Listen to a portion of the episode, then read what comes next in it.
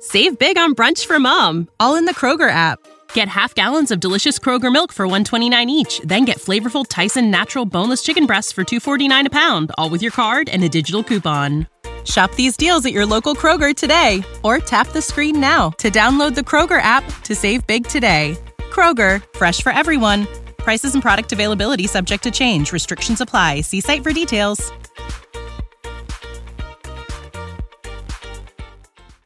Hello, this is international football commentator Derek Ray, and you're listening to the Ranks FC podcast.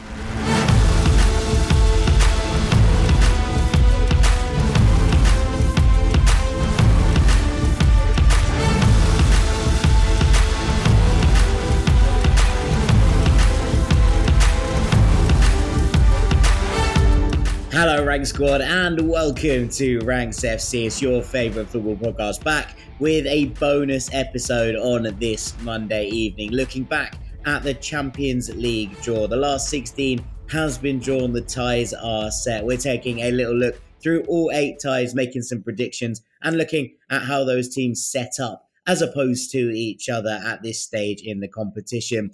This is a bonus episode lifted from our Patreon page. And over the course of every week, we put at least two extra episodes out on there. Today, we did an hour long breakdown of all the action in the Premier League over the weekend, and then this as a part two. And later on in the week, we're going to be looking at the Europa League draw and Europa Conference League draw over on Patreon as well. If you do want to join, it would be a great time to get involved. There's always at least two extra episodes per week over there. And as we get into January. Dean's going to have all the latest and greatest news from across silly season. Free trials are available. If you enjoy this taster episode, we'd love for you to come and join us. The link is in the description. My name is Jack Collins and I'll be your host today. And joining me, as ever, is our transfer guru, Champions League guru, rank guru. It's Mr. Dean Jones. How you doing, mate? Yeah, rank guru these days, not just a transfer guru. Um, Champions okay, mate, guru, yeah. all of them. You know. Yeah, you're just you're just covering everything off because we do so many rankings these days of so many different things. Uh,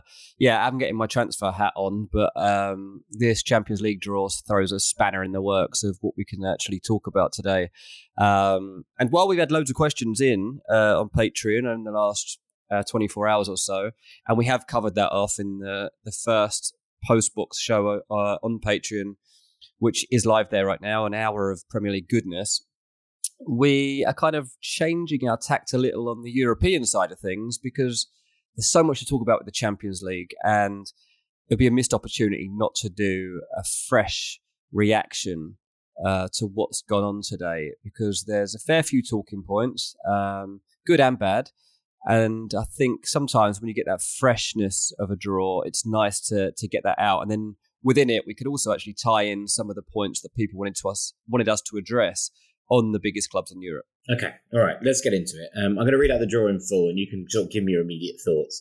So Porto will be playing Arsenal, Napoli versus Barcelona, Paris Saint Germain, Real Sociedad, Inter Milan, Atletico Madrid, PSV Eindhoven versus Borussia Dortmund, Lazio versus Bayern Munich, Copenhagen, Manchester City, and RB Leipzig against Real Madrid.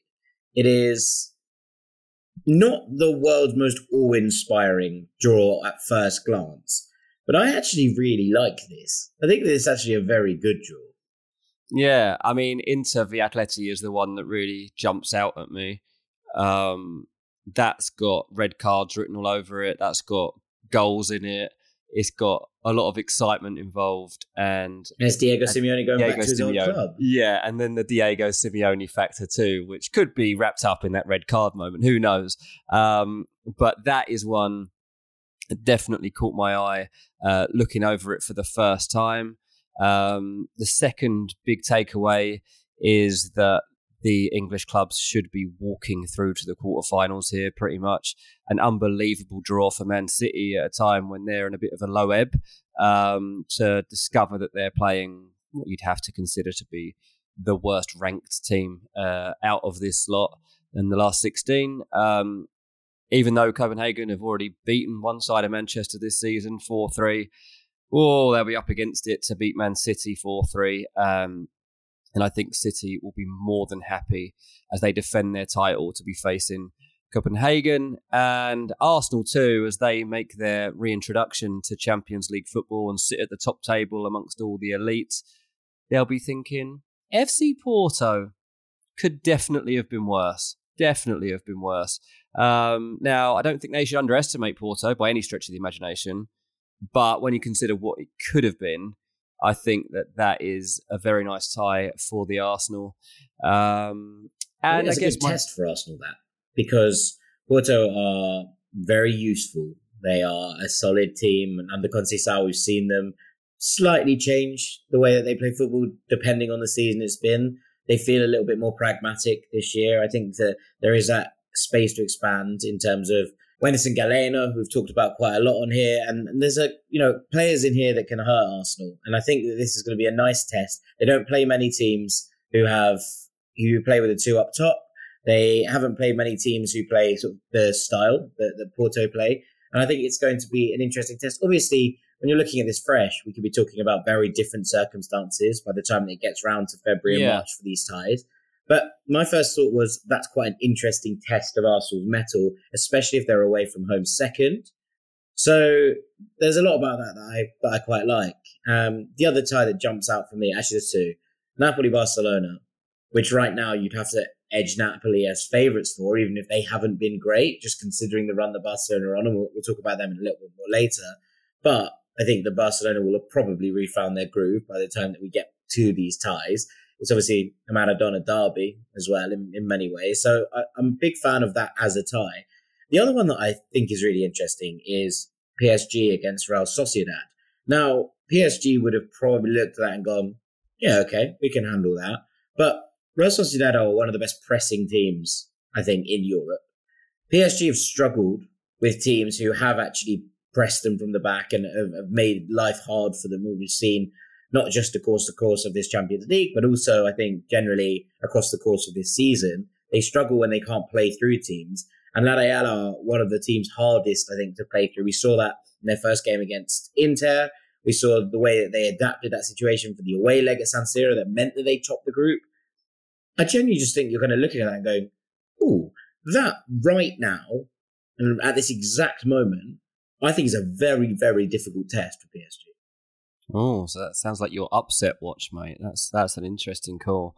Um, yeah, I, I guess so. Um, I think on paper you just automatically go to side with PSG, but it is probably more finely balanced than that. I think you, that that's good. Uh, that's good to point out. I'll tell you what I think I'm going to do. Where we normally rank things, I think I'm going to predict things. I'm going to go through each fixture and pick out a winner. Um, and as we go through, we've got a few Patreon questions that are actually relevant along the way. And I think we'll just throw it all in. Should we give that a crack and see uh, see where we land? Let's go with it, shall we? Yeah, let's give it a go. Uh, so first up, Porto against Arsenal. Um, as I say, I, I think it is important that Arsenal don't underestimate them. Um, and I think there's certain part of me that would love to see a Mehdi Taremi super show here that um, gives Arsenal a little scare along the way. I find it very difficult to believe that Arsenal won't be able to overcome this um, over two games. I think going away, I think they're away first, which I think is going to be a test of resolve. And then at home, I just feel like Arsenal are going to prove to be too strong here. You look at the domination that we're seeing across games at the moment for Arsenal, it's pretty impressive. Um, if they're struggling to stick the ball away at times, then yeah, I'd agree that that might be a potential weakness in the latter stages of the Champions League. But at this point, um, given what they're going to be up against, I just edge with Arsenal being able to get the job done. We saw recently they they played Lens at home in the Champions League, saw them off 6 0. They played Sevilla at home in the Champions League, 1 2 0. And I would just fancy them to get the job done here, mate. Uh, so without much beating around the bush, I am going to predict that it is Arsenal from that one that goes through to the quarterfinal. Yeah, I think it's a sensible prediction. Um, as you say, this is a good Porto defence, and with Diogo Costa in goal, they're going to be hard to beat if Arsenal can't be clinical Literally. here Porto, well, Porto will you know get the you know get get chances, and to be honest, you look at Taremi, you look at Evanilson, you think those are the kind of players who will sniff chances out and who have been putting them away. So it comes down to whether Arsenal have found that goal scoring form by the time that this game, this game comes around, because it is going to be one where they look at and go, Ooh, if we don't take our chances here, we will be punished.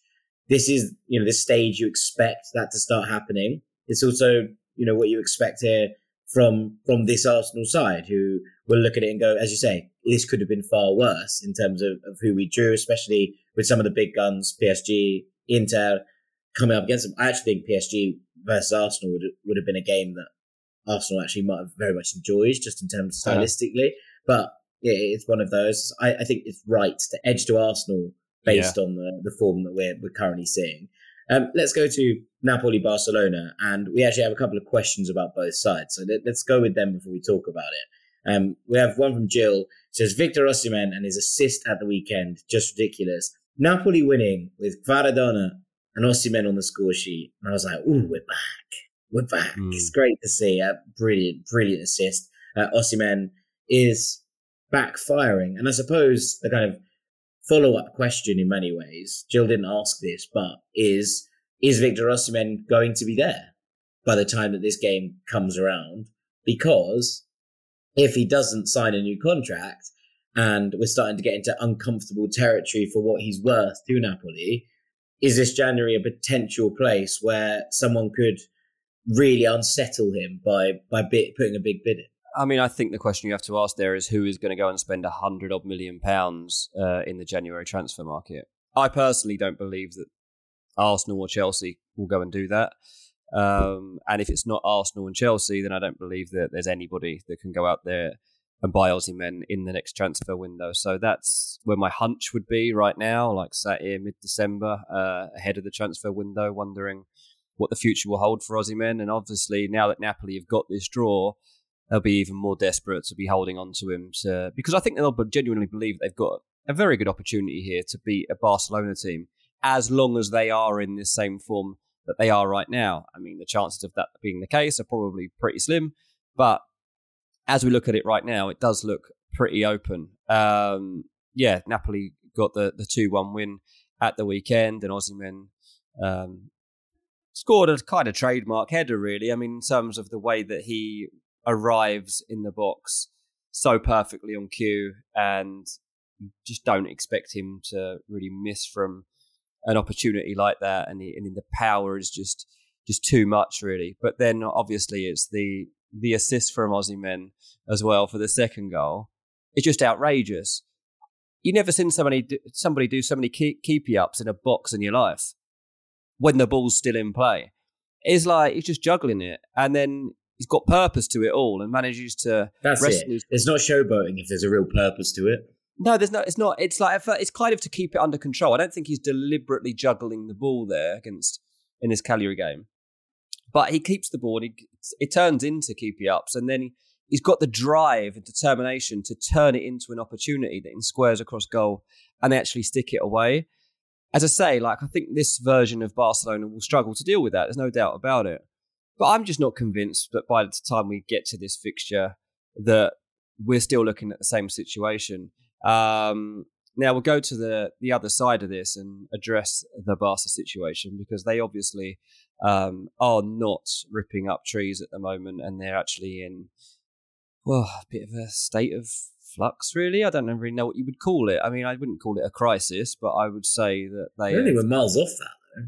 No, not miles off it by their terms. I mean, in general terms, um, as we're talking now, I mean, what seven points off the top of La Liga. Um, could grow if if Girona uh, get a win with the game in hand that they've got in the bag. Um, so that that's by their standards, yeah. And defending a title, I guess you could start to call it a crisis, but runs a bit deeper than just one result. And I think that that's the the concern right now for Xavi, um, as pressure starts to pile on him, uh, lost to Royal Antwerp in midweek in the Champions League, and a result which didn't ultimately matter because they've made it through. But losing 3 2 to Antwerp is, is not great, and lost 4 2 to Girona the game before that, Jorge, uh, one of our regulars, uh, has got in touch and said, I'm going to go on a full Barca rant right now. I cannot believe that Barca fans, and especially the toxic ones on X, are saying that the person at fault for Barca to run is Xavi.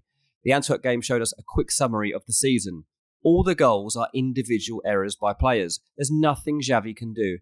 These players are failing Xavi, and I just can't believe people are turning their back on the manager so quickly after what he did last year, after a period of not winning La Liga, even with Messi. Barcelona have the most missed chances in the top five leagues with 44. I think this is key, actually. The expected goals is through the roof. We should be winning games by four goals. How is it Xavi's fault that Lewandowski is on a bad run and can't score a goal? I may be biased because of my love for Xavi, but that Valencia game at the weekend showed how much Xavi's tactics get his players chances for goals, but the players are failing him. People are putting 100% of the blame on Xavi, but I would say 20% of it's his fault, 30% is the players, and 50% is the board's fault, especially with the poor planning of not signing a pivot worthy of Barcelona's system. He says, Am I just blinded by my love for Xavi? And I, don't think it is that. I think that you've got a valid point in raising concerns over this Barcelona system and failing to convert chances. I mean, Lewandowski was great last season, uh, seemed to be everything that they needed. There's no doubt that you look at his body language now, and it's not giving off great vibes. And I think half of it's frustration in himself, and half of it is an expectation that perhaps the team around him should be doing better. And I don't think that that's a great place to be. Xavi will complete, continue to defend all all of his players. I'm, I'm sure there's no doubt about that. And players within the team like João Cancelo continue to come out back in the boss and saying, look, I'm not just saying this, we're all behind him. Um, and actually, mate, when it comes to a prediction for this match, my early prediction is going to be that Barcelona win this game. I think it's so important to them. And it's kind of impossible to see. I, if the game was being played this weekend, yeah, I'd edge with Napoli. Yeah, correct. The fact that they've got two months to come through this, I'm going to predict that this sways in the opposite direction and that actually Barcelona are okay by them. Yeah, I mean, there's obviously been discussion today, and there's there's leaks and and speaking in the media around what Barcelona are going to do in January. They've talked about potentially trying to sign Felix and Cancelo on permanent deals, maybe not now, but but definitely in the summer, and also looking to improve that midfield situation if they can sort their salary cap out. Now, I'm not quite sure how they're going to do that, but if they can, if anyone can, Barcelona can, because mm. we've seen them do it before. But there is definitely a feeling that something needs to change. Now, I think obviously Vitor Roque is coming in, and we're going to end up talking about whether he can be the person that sparks Lewandowski back into life. One, with his own performances, but two, there is credible challenging for that centre forward spot if Roque comes in and hits the ground running.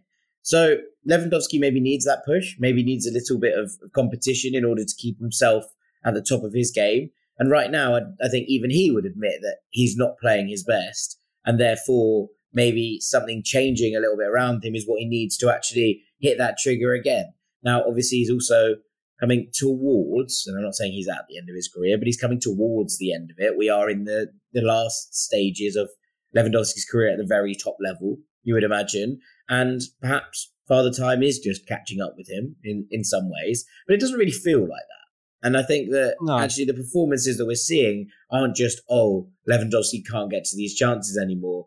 It's not that there is a physicality holding him back from his best work. It's actually just pretty, you know, it, just feels like a bad spell of form. Um, and, and equally, I do think Xavi has to take maybe slightly more responsibility than Jorge is saying here it is ultimately his job to decide who plays where and what. The individual errors in the Antwerp game were players who, who have come into that side. You have to make sure that people are comfortable and in the spaces they need to be in.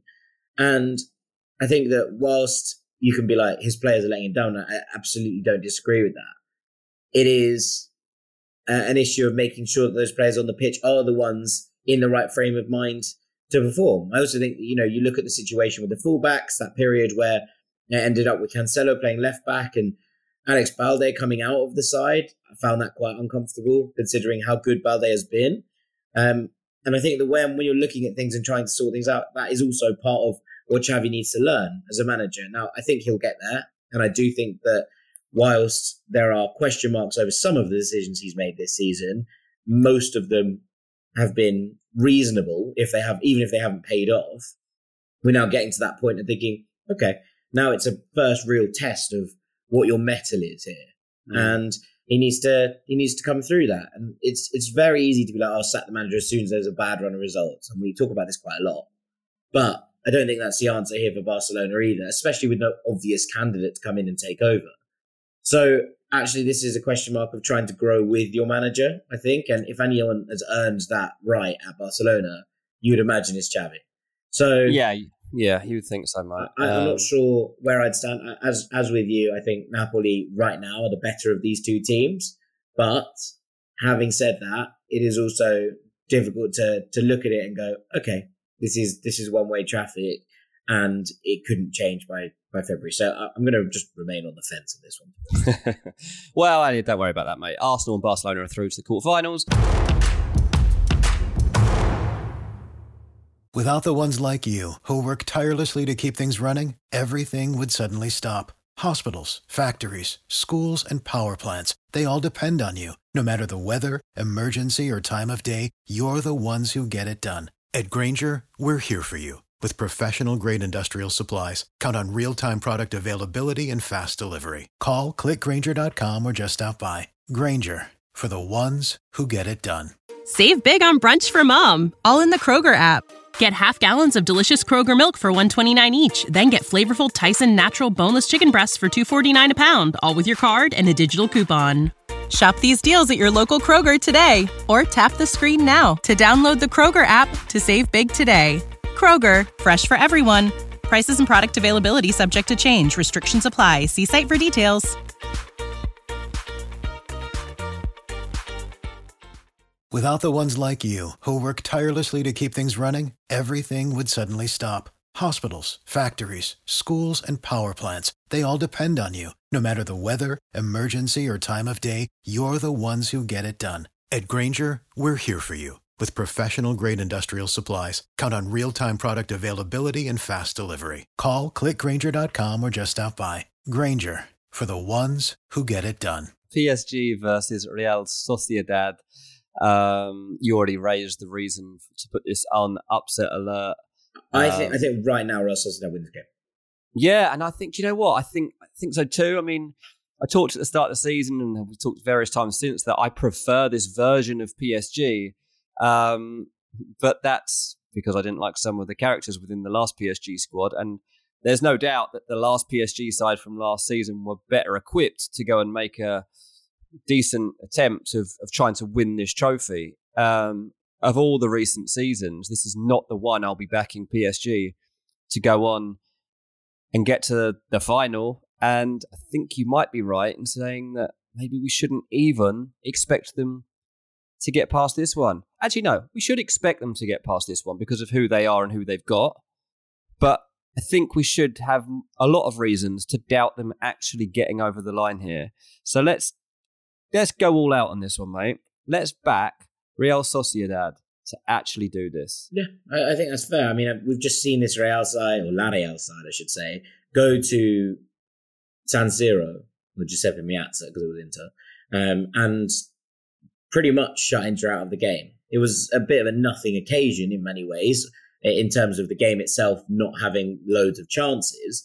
But that was a game that Inter needed to win at home in order to win the group, and they couldn't break this Real Sociedad side down. And and ultimately, that's a very very impressive thing considering that Inter might well be the form side in Europe right now. Um, now we have yeah. one from Justin here. He says Inter with another good performance against strong opposition. Do you actually think Juve can stay in this title race, or is this the point where Inter start to pull away? I mean, from basically the get go, they've been the side in Serie A this season. Yeah. And when you're kind of looking at that four point gap now, and the way that these two sides are set up, there's nothing that I'm watching that convinces me in any way that anybody is going to catch this Inter side. So I think that that's that's where we are. That's where we've got to with them. But when we're talking about this game in the PSG Real Sociedad game, we'll come on to it straight afterwards. There is just an element that when you're looking at a team that are that good, and that consistent in their team. And, and Real Sociedad have gone there. Yes, it was a rotated Inter side, fine. But being able to play like that against them twice, I think Inter right now are our best side than PSG. The only flip on this I would give is that PSG, I think, will grow.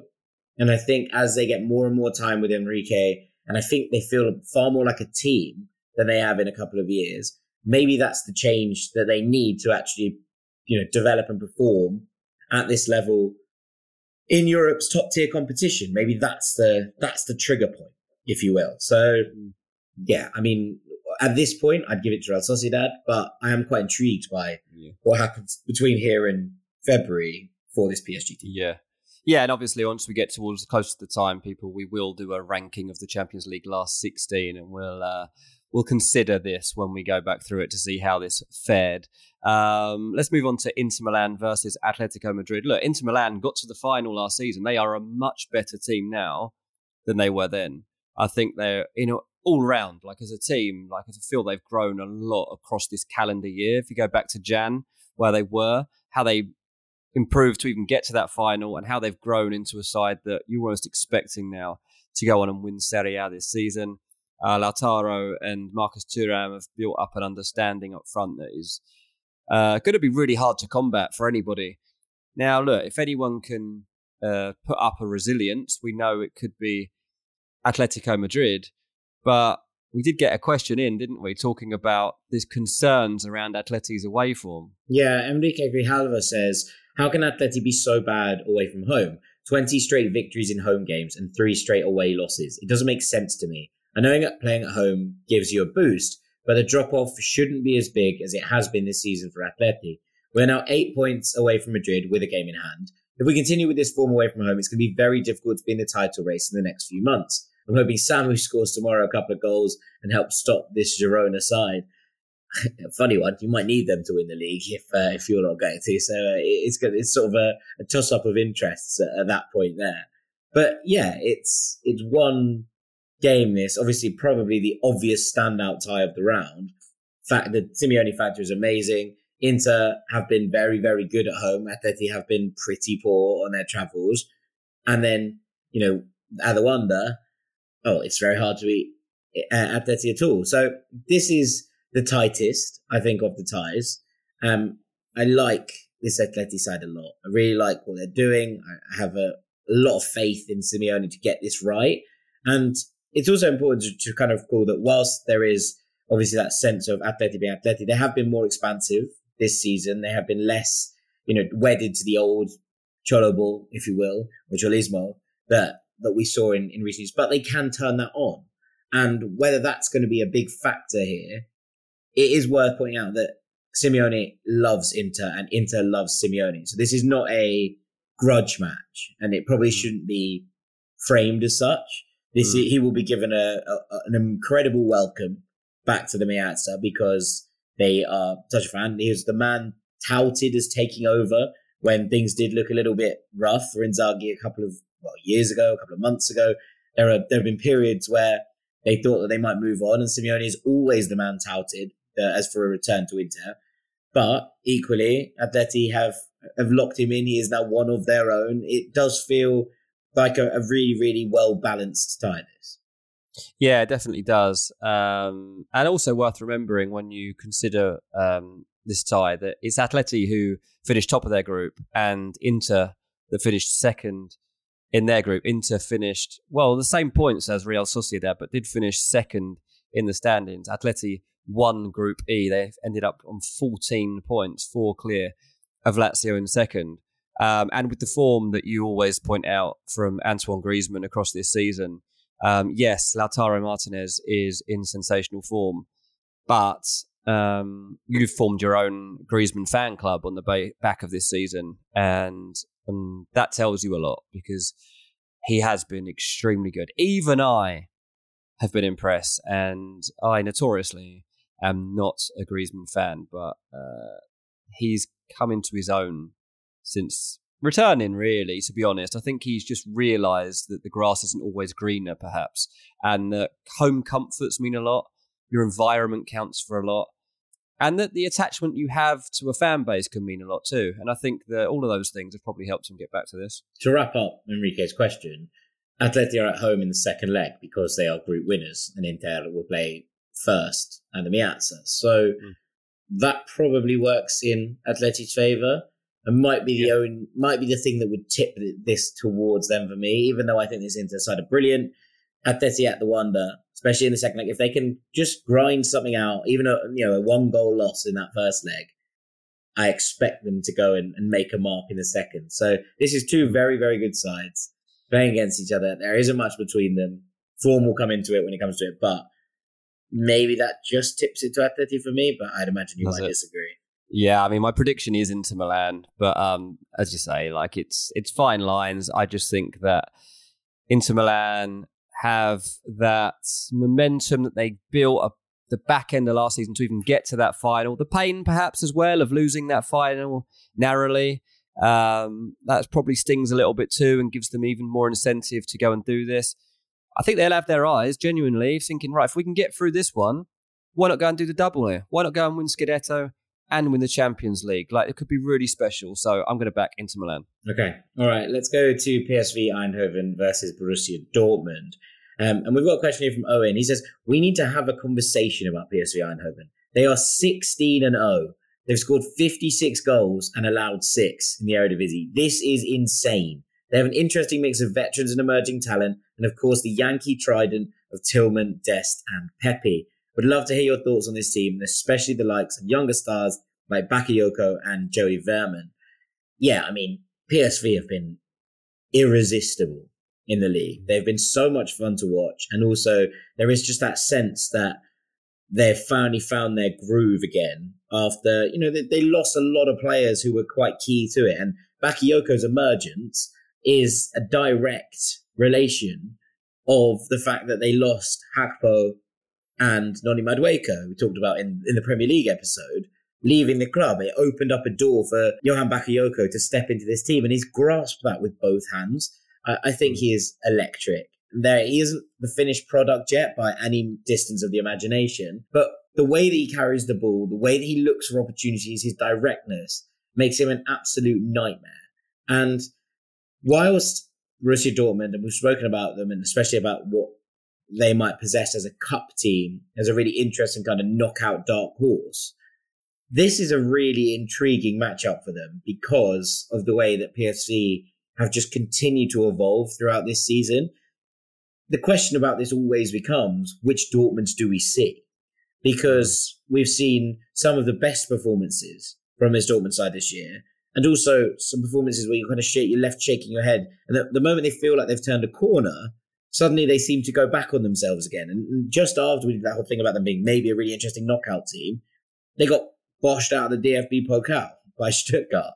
And yeah. look, Stuttgart are a good side and deserve credit as well. But you're kind of looking at that and going, well, they're at the title race. They need to focus on these opportunities to to win silverware. And the Pokal felt like the best opportunity to do that season, especially with, with Bayern Munich already out of it. And then suddenly you're like, oh, they've gone and done that. Yeah. So it really just depends in so many of these cases which which Borussia Dortmund decides to show up yeah, obviously the flakiest team in Europe, like typically, like that's what we've started to see. And um, I think that look, they've won the group of death. They came out on top of PSG, Newcastle, and AC Milan. So they got to get um, respect and credit for that. Uh, but they continue to be a side that you find difficult to back. Now, PSV, you might think similarly in a way because th- like any fans that perhaps are, are Premier League fans or fans in England, you was think, hang on, well, I've only I haven't seen a lot of PSV this season, but I did see him play against Arsenal and they were battered 4 0. Um, now, that was a little while ago now. That's one of the first Champions League matches of this campaign. And I think your point in terms of them growing is important. And particularly uh, two players that uh, Owen points out in Bakayoko and Veerman. I mean, they've been in such good form in the last two or three months. Uh, think even back to back Player of the Month awards um, for how well they've been recognised in the Eredivisie, and obviously it's part of that dominance. But again, because of the wait between now and these games playing out, you know, can PSV maintain that? I'm not sure, but also you're thinking, well, do they need to? Because they they've developed such a stronghold on the Eredivisie table now. They're they're ten points clear already. So, and your words, like the, the title could be pretty much in the bag by It the is time in the bag. get- I already called it. you have actually called it already in the bag. Good point. So they've already won the league. So there's not many teams in this the Champions League at the moment that could be confident enough to say that. But you have given that tag to PSV, and that means that perhaps they'll be able to rest players or at least be pre choosing their lineup a couple of weeks in advance for who they definitely want to be available for that Borussia Dortmund tie, which I highly doubt Borussia Dortmund will be able to do unless they totally give up on, on being in the chase at the top end of a Bundesliga. They can't. Um. No. So, really tough call. I'm going to go PSV. Yeah, I, I think right now it feels like the sensible choice, and I think that you can see the growth in that PSV team from the two performances against Arsenal. Obviously, at the Emirates they were battered, as you say, and then six weeks later they gave Arsenal a really, really good game in Eindhoven. And you're going to look at it and going, okay, that's a team that have learned and developed, and they've continued to do so. Their win at the weekend, 4 0 away at AZ Alkmaar, who are a good side in themselves. Yes, they're not the team they were last year, but this is still a good AZ side. It's just so dominant. And the player that hasn't been mentioned here by Owen, but I think is crucial to all, is Ismail Saibari, who's 22 years old and has leapt into the frame. The way that he scored the goals that got them to the Champions League in the first place, that basically saw off Rangers, and he stepped up in that game and just made things happen. There was a glorious dummy as well. We won't get credited for the assist, but it's all him. And actually, the way that this midfield three has the ability to do kind of everything, Saibari, Joey Veerman, and Guus Til, they have different options that they can throw in there as well. There's there's more than than just them. But what you're kind of looking at here in, in this is is a team that can mix and match to play things. This was a very, very attacking lineup. They're three players who could all play as kind of advanced eights, maybe tens, if you put them in that situation. But they're comfortable enough doing all the different roles that it makes them very difficult to to actually mark because they can just rotate at will to cover for each other as they move around. And that's a very, very special skill to have Mm. in a side. They've got all of this time here almost to to continue to grow into the league, obviously, but also to to be able to mix things up. We're talking about a team where, you know, Hirving Lozano came home this summer to PSV. There was a lot of fanfare made about it. Can't get in the team. And, Yeah. you know, this is something that's worth pointing out because they're able to sort of shift around their side in order to do different things against different opposition. And that's actually what I think Peter Bosz has done really brilliantly with in this PSV season.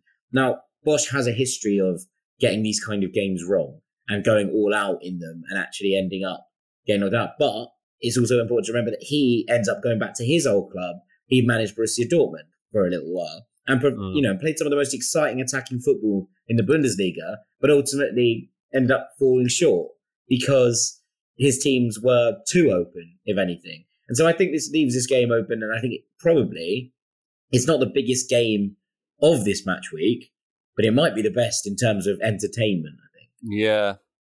Again, like that was a hard one to call, and I'm not that confident in the decision I came to, to be honest. But that's part of the fun. That's what we're supposed to have in in knockout football. Um, let's move on to Lazio versus Bayern Munich. Uh, Lazio are miles off it in terms of um, challenging domestically at the moment. They're, they're not a team that you, you'd think would be uh, ready to really compete um, with the the best teams across Europe, given what we've been seeing from them across this season. I mentioned them already because they came runners up to Atletico Madrid uh, in their Champions League group. But in in domestic terms, I mean, they are 11th in Serie A at the moment. They're 20 points off the pace for where Inter sit right now. Um, and Bayern Munich, like by their standards, obviously, like they're not having an amazing time, um, but it's also not too bad. And Harry Kane usually is leading them out of any adversity that they seem to come across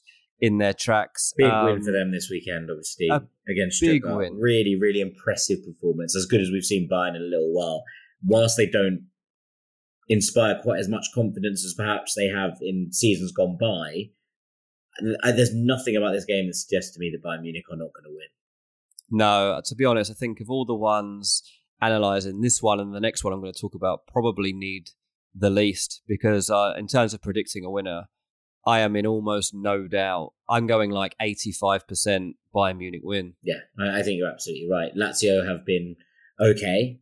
Um, they got out of a relatively soft group. Um, obviously, Feyenoord put up more of a fight than, than Celtic did, but there were a couple of big late goals for Lazio, including obviously the goalkeeper scoring an equaliser yeah. against Atleti. But Atleti saw them off so comfortably in the last game of that group that it, I have no faith whatsoever in this Lazio side getting past Bayern Munich. So I think we can probably leave that one there. there you go then. Um, the next one we've already talked about at the top.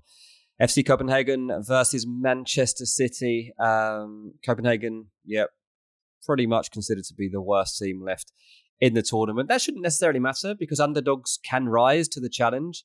Um, this is going to be a hell of a rise. Um, the atmosphere at Parken for this is going to be absolutely oh, electric. It is, yeah, and so you're going to have to be cautious in this first game. That's for sure. Like they they've got to they've got to come out of this um, pretty composed, I think, because yeah, Copenhagen finishing ahead of Man United and Galatasaray in the groups to to make it through to this stage. And that's no mean feat at all to, no. to actually have made it to this point. Copenhagen are a good side. They're they're a good yeah. side. They're a well drilled side. They they manage to get things done in, in different ways. But this feels like a step too far. And you only look need to look at last year against RB Leipzig, who we'll talk about in a minute, where City came out of that first leg away from home with a one all draw. And people going, ooh, that's not a great result. Maybe maybe there's an upset on the cards, and obviously they win the second leg seven 0 So yeah. I think that there is just that element of City coming back to the Etihad just will be too much for this Copenhagen side, and if it's not, this will be the upset of all upsets almost in in the Champions League. I, I think it's going to be too much for Copenhagen, but I wouldn't be surprised if they get a point slash something very, or they come close to getting a point in this first leg at Parken point because it's not football, but you know what I mean. Um, yeah. You know, and have something to cling on to. But I think with City at the Etihad in the second leg, probably just going to be a step too far. Yeah, I, I think so, mate. Um, yeah, even if City was to go there and just think, right, let's just come out of here with a draw, um, they would still be content with that. But of course, by the time we get to this point, City could be blasting past everybody again. Yeah, KDB will be back. Top shape. There will have uh, there will have been a period where Pep has worked out who he wants to play in the different positions, and everything will be fine. You would imagine so, and if not, as you say, we're looking at one of the biggest crises we've ever seen of a Champions League holder. Right, let's reel it uh, right towards the end now and go to RB Leipzig versus Real Madrid. Um, a definitely an interesting tie. Um, I am quite intrigued by it. Now, I have backed Real Madrid to win this competition already, uh, in a surprise to absolutely nobody. But I have to say, my prediction for that to happen did take a little bit of a rattle at the weekend because David Alaba picked up this terrible injury. Um, not a good sight to see him in the pain he was from his knee injury at the weekend.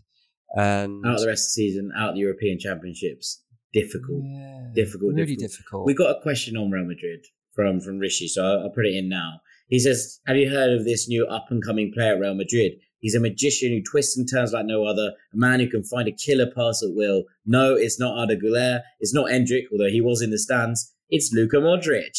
He seems to be mm-hmm. aging backwards because there's no other logical explanation for how he does it. He's now the oldest player to get a goal and an assist in Europe this season, only the fifth time in his 341 La Liga appearances that he's achieved this. A madman. The main reason I watch football. That was an incredibly good performance against Villarreal, our bogey team. Fede Valverde was incredible in this new double pivot role. Is that his best role? And the only incredibly sour taste from the game is Alaba's ACL injury, the fifth for Real Madrid this season, men's and women's teams combined. It creates an unfortunate opportunity to go and get a young centre back, preferably left footed, because this is probably Alaba's career as an undisputed starter at Real Madrid over. Which young centre backs around should Real Madrid go for? And Carlo Ancelotti deserves a lot of credit for this season so far. Yeah, absolutely. This is a really impressive win. This uh, I was I was watching it and thinking. I was going into the game having kind of looked at this Villarreal side. Obviously, Marcelino's back in there. That four four two. You're like, oh, okay. Villarreal have, have kind of sorted themselves out a little bit. They they came through a crazy game in the Europa League, obviously on Thursday night. They've I think it was before this game he'd had seven games in charge in all competitions, won four, drawn two, lost one. Not bad going whatsoever, to be honest, considering the state the Villarreal were in. But they were just brushed aside, and even when they threatened to get back into it with with that Comandante Morales goal, it just felt like Real Madrid had the capacity to just up the gear again and go. And it was very, very impressive. Yeah, I think so too. Um, they've got, yes, something special about them in, in, in that sense. Um, I don't know where, well, you might have an idea about this, where each side's biggest flaw might come in this one. Um, Madrid, we obviously know if they can get on the front foot and start to find opportunities, then they're going to tear teams apart. But I kind of feel like Leipzig have the potential to do that too, especially in this first leg. You, what you don't want against Leipzig ever is the game opening out into end to end because they yeah. will have the capacity to make things happen in that regard.